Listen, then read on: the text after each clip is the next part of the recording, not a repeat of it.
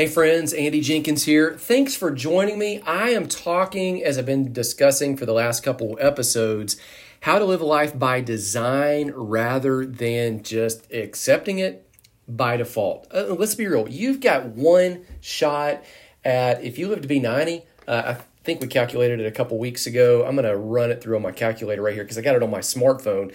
Uh, let's say 90 years old times 365 days. Let's just skip the leap year, 32,000 days if you live to be 90. And, and I know you go, well, I thought, I thought the average life expectancy was like 70 or 77 or something. Well, you got even less. I, I think the expectancy is going up and will continue to increase. However, you look at it though, it's not a lot of time. And I'm not saying that to um, belittle or to uh, you know make anyone sad. However, I do think, uh, as Ecclesiastes encourages us to do, hey, you know, think about life soberly in in the sense it's good to go to the house of mourning, not just the house of feasting, because then we are taught to really order our days, is what Solomon said uh, to some effect in the book of Ecclesiastes. And so, what we want to do is really make the most of the one shot that we've got at this life to make the greatest impact, to serve people well, to love others fully, to live life completely, to honor our Creator, to honor and steward the gifts that we've been given, to make the mark we've been called and created to make. And so, in the first episode of the series, we really talked about the concept of living by design, not default. In the previous episode, last week, I really broke down the idea of all right, let's let's talk about managing the calendar and let's really get to the scheduling issue. Uh, most of the dreams that we want to bring into fulfillment, it honestly doesn't come down to a lack of skill. And when it does, you can acquire it. Doesn't come down to skill or a lack of skill. It comes down to most often the schedule. Uh, you know, er- everything in life is figure outable. Everything. I remember years ago uh, when I was, oh man, you know, Salter right now, he's about to start the fifth grade as of the recording of this. And so, you know, just as I see him growing up, especially since he's the last kid, uh, he looks a lot like I looked when I was his age. Many of the same mannerisms. We even have pictures of me where he's gotten confused and thought it was a picture of him, but it was me when I was a kid. And so I'm kind of, you know, double taking some of the stuff that I experienced, you know, 40 something years ago. And one of those things is the summer after fourth grade. That's where he is right now. I remember that I wanted a new bicycle, and my dad was absolutely not going to buy a new bicycle because he had just bought me a new one. Now, he bought me what we called in that day a cruiser. C R U I S E R. That meant it was a dirt bike with 24 inch tires. And there was an, um, a, a BMX classification, cruiser classification, where you race these bigger bikes. And so I, I had a cruiser when I was in the fourth grade, and nobody else had the cruiser. Everybody else was still coasting around on these little 20 inch bikes, and I thought, you know, I, I really wish I had a smaller bike still. Uh, now, the first small bike that I had, it came with a banana seat, which was cool when I first got it, but then it gradually became completely uncool as the days went on. And so I never really had in my mind, like, even though I did, because I, ha- I had the cream of the crop when it came out, the Western Auto Radio Flyer banana seat. It was orange with red and yellow. It was a phenomenal bike. But by the time I got my cruiser, everybody else had a different kind of like, you know, classic BMX bike, which you think of now. You don't think of a banana seat bike. I wanted the new kind of bike. Dad wasn't going to buy it, and so I thought, well, I um, I know where I can get these parts. You know, I'd find parts.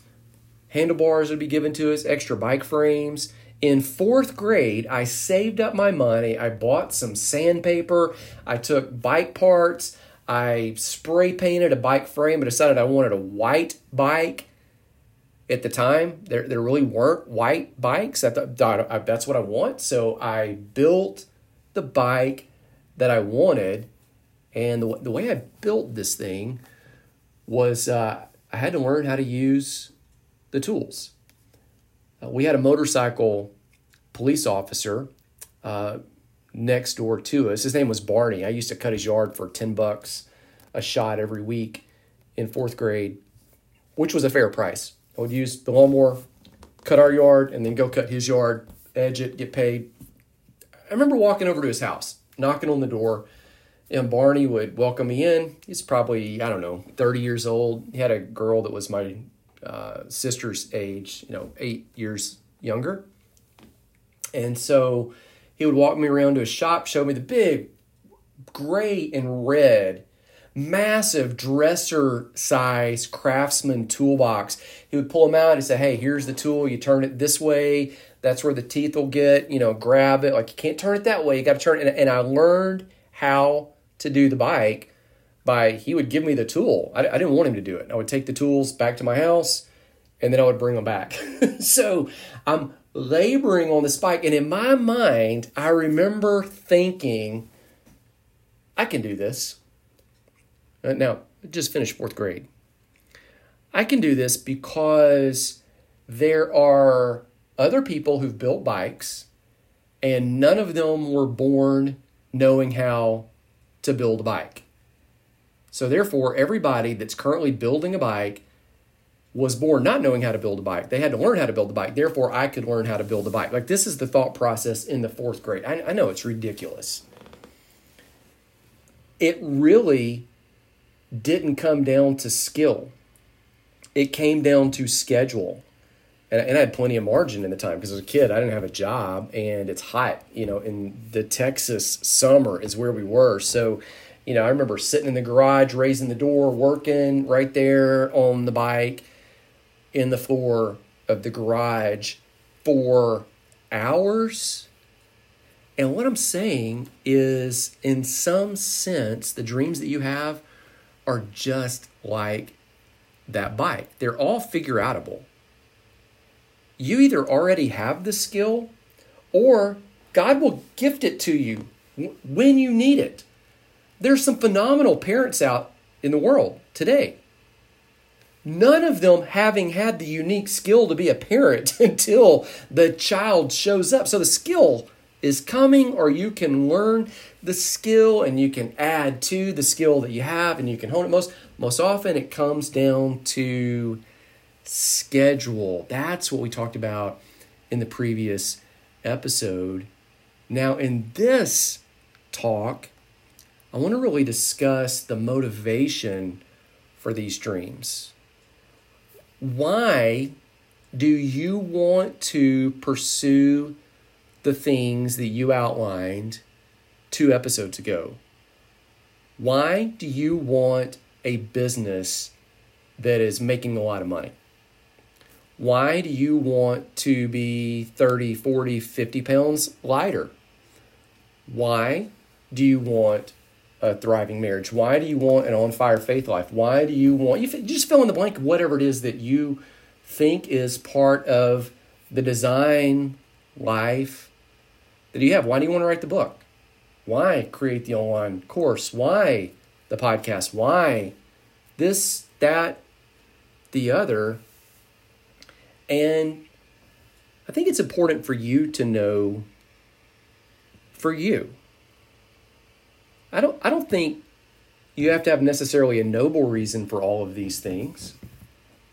I, I think if the reason that you want to build the business is to make a lot of money so that you can manage your schedule and live stress free as far as the financial issue is a concern. Uh, I think it's good enough if that's what you want. I think if the answer is, oh, I want to make a lot of money so I can give a lot of money to the poor, I, I think that's a great answer. You, you know, the, the point is you get to decide for you, but at this point, I just think it's important that you realize what the answer is. And that's going to highlight really if the dream will achieve that. And if you're okay with that motivation, then pursue it. but just make sure that you know why you're pursuing it. So, again, three main, eh, let's just call them hangers or shelves to set the ideas on in this talk. Number one is the heart. Number one, the heart. Your heart is never neutral about anything, not even any of your dreams. Now, your heart might be numb. It might have a shell around it. It might have some self protection. It might be in such a place that you can't hear what's being said, but it's always expressing its opinion about certain things. You might need to slow down so that you can hear what your heart is saying. However, you need to learn to listen to your heart because one of two things I really believe is going to dictate the steps you take as you move forward to your dreams, particularly if they are in a public area or if they're big and scary. Number one, you could give reasons that you provide not to pursue your call. And I intentionally use that word call on purpose. I'm going to come back to that word at the end of this talk. The reasons you give not to pursue the call, they're excuses. And if you'll listen to what your heart is saying, your heart will tell you, oh, I'm, I'm nervous about building that business because what are people going to think? I, have been nervous. I, I've got some failure in the past. I've been nervous about going online. To, transparently, I'll tell you that or promoting a book that I've written because, oh, what are people going to say? And here's what here's the truth. You will stumble into some knucklehead at some point that decides that their call is to play the devil's advocate, which is a clue that they're arguing for the wrong side and that they need to set you in your place. Well, if that's true, that that's going on, and your heart is hearing that kind of stuff, oh, you need to own it so that you can get it set into a healthy place so that you can move forward with the right motivation and all of these dreams. And so that you're not driven by hiding or you're not undriven by hiding, but so that you can just be present. The other thing your heart could tell you is the reasons God has called you to something more than what you're experiencing now and that those desires, those dreams that you have, are actually placed in your heart by Him, and you are worthy of pursuing them because they're from Him. The people that are going to be served by your dreams are worthy of you pursuing those. Your family, your friends, the clients, the whoever it is that you're going to come in contact, depending on what dream it is, the people that are going to be inspired are worthy of it. You see, you've got to tune into what your heart is really saying. Now, footnote, unplanned. Just an idea. I'm going to write it down in the show notes below. It's important right here that you come in contact with your true identity. And I'll say this your identity is based on what you think the most important voice or person in your life says about you. Now, the understanding of your identity is essential because if that is not resolved internally, inherently, intrinsically, how did you like that? I, I, I. If your identity is not resolved, then you will start pursuing externals outside of you, accolades, achievements, awards, accomplishments, applause, in order to shore up build, facilitate your identity. And that's one of the reasons you've got to listen to your heart as you pursue these dreams so that you can get to the healthiest version of you. That is idea number one, the heart. Here's idea number two. I want you, want you to find the dream, start categorizing, scheduling all things talked about in the previous episode. I want you to hustle. And I want you to hustle hard, but I want you to hustle hard in the right way. Let me explain what I mean. There's this incredible verse in Matthew 6 33 Now, that is in the Sermon on the Mount. I've written about this before where Jesus tells us not to, here's the key word, not to seek the things that, phrase used in the Bible, is the Gentiles seek. Don't seek the things the Gentiles seek after. That's what he says. He says they worry about the things they'll eat, the things they'll wear, the, the normal routine of life. That's Matthew 6 32. And then he says, But you seek first the kingdom of God and his righteousness, and all of these things will be added to you. What you'll eat, what you'll wear, the, the grind, it's going to be added. Now, I remember reading that verse until about seven or eight years ago. And I read it thinking, oh, you know, I mean, growing up, I thought this. Jesus is saying the people of this world seek certain things.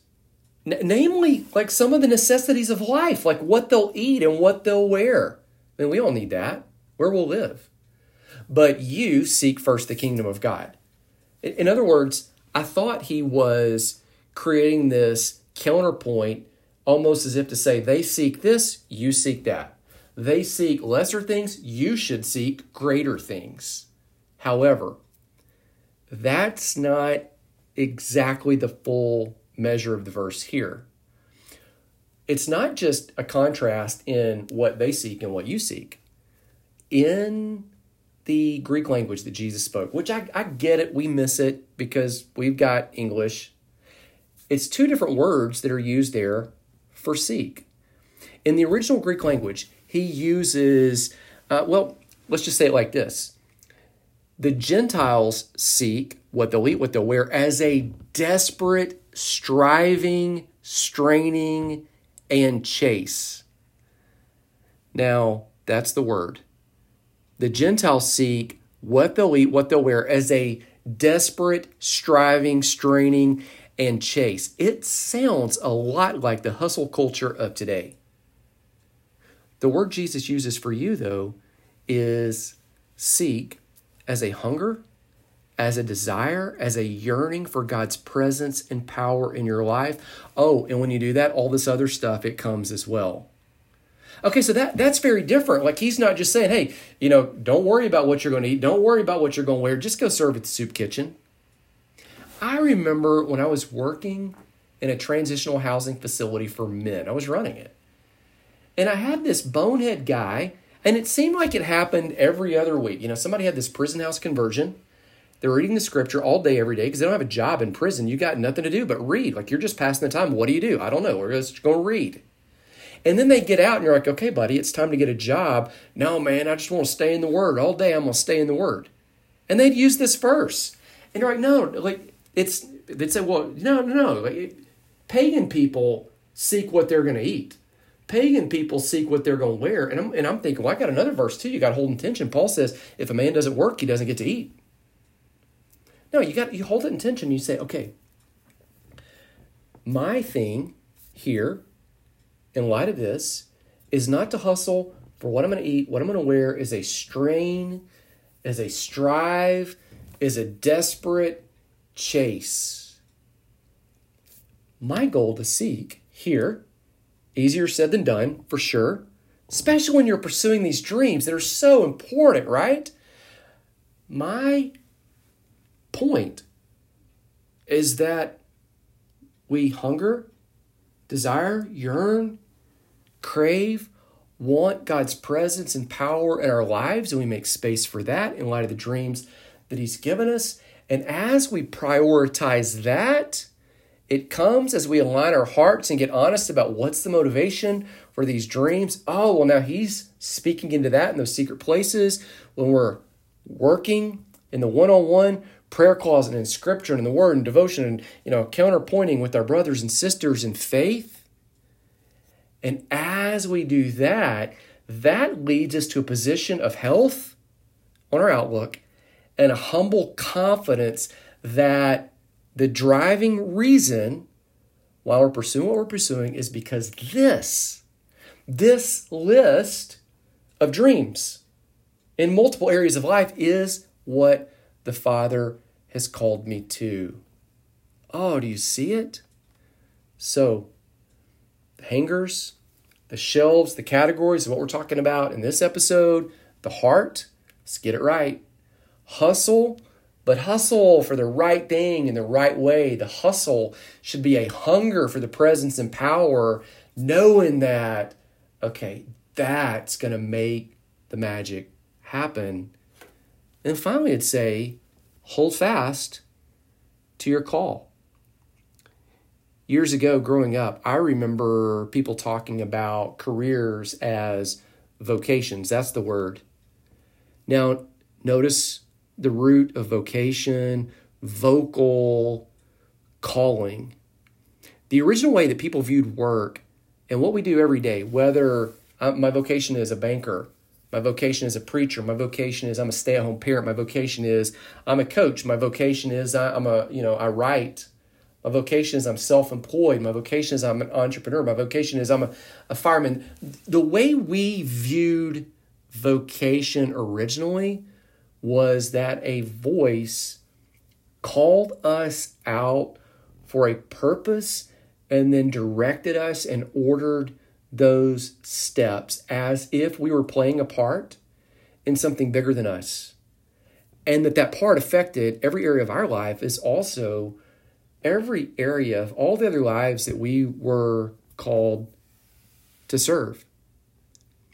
You know, when we see ourselves in that way as sons, daughters of the King, and we realize that every dream we have affects so many other people, and our identity as a son or daughter of the King affects every dream that we have, and that every single one of those dreams can all be ordained by God, that your finances, if you go back to the heart and hustle, get it all in the right way, your finance can be God ordained dream. That your fitness can be a God ordained dream. Because if you're not healthy, at some point, your body's the container for all the ideas and everything that's inside of you. If you're sick on the couch, you can't live out the dreams and destiny that's on your life. That your family can be a God ordained dream. I mean, for goodness, he created the family first before all this other stuff. That business can be a God ordained way to bless people. That faith, for sure, that whatever it is that he's called you to do, called vocation. There, there it is. And again, in each area of life, hold fast to it. Do you see? I'm going to put some links down below in the show notes for you. My prayer as a close out for you today is that the Lord would bless you and keep you. He would be gracious and shine his face of favor upon you. May you, just queuing off that last point that we said about holding fast to your call, may you realize that you can hear the voice of God for all of these dreams that you have. Jesus said clearly, My sheep know me and they hear my voice. Now, sometimes we got to wade through the clutter for sure of what's going on in life, but you can hear God. You can hear the Spirit's voice. May you hear Him speaking to you right now. Grace, peace. I'll see you soon.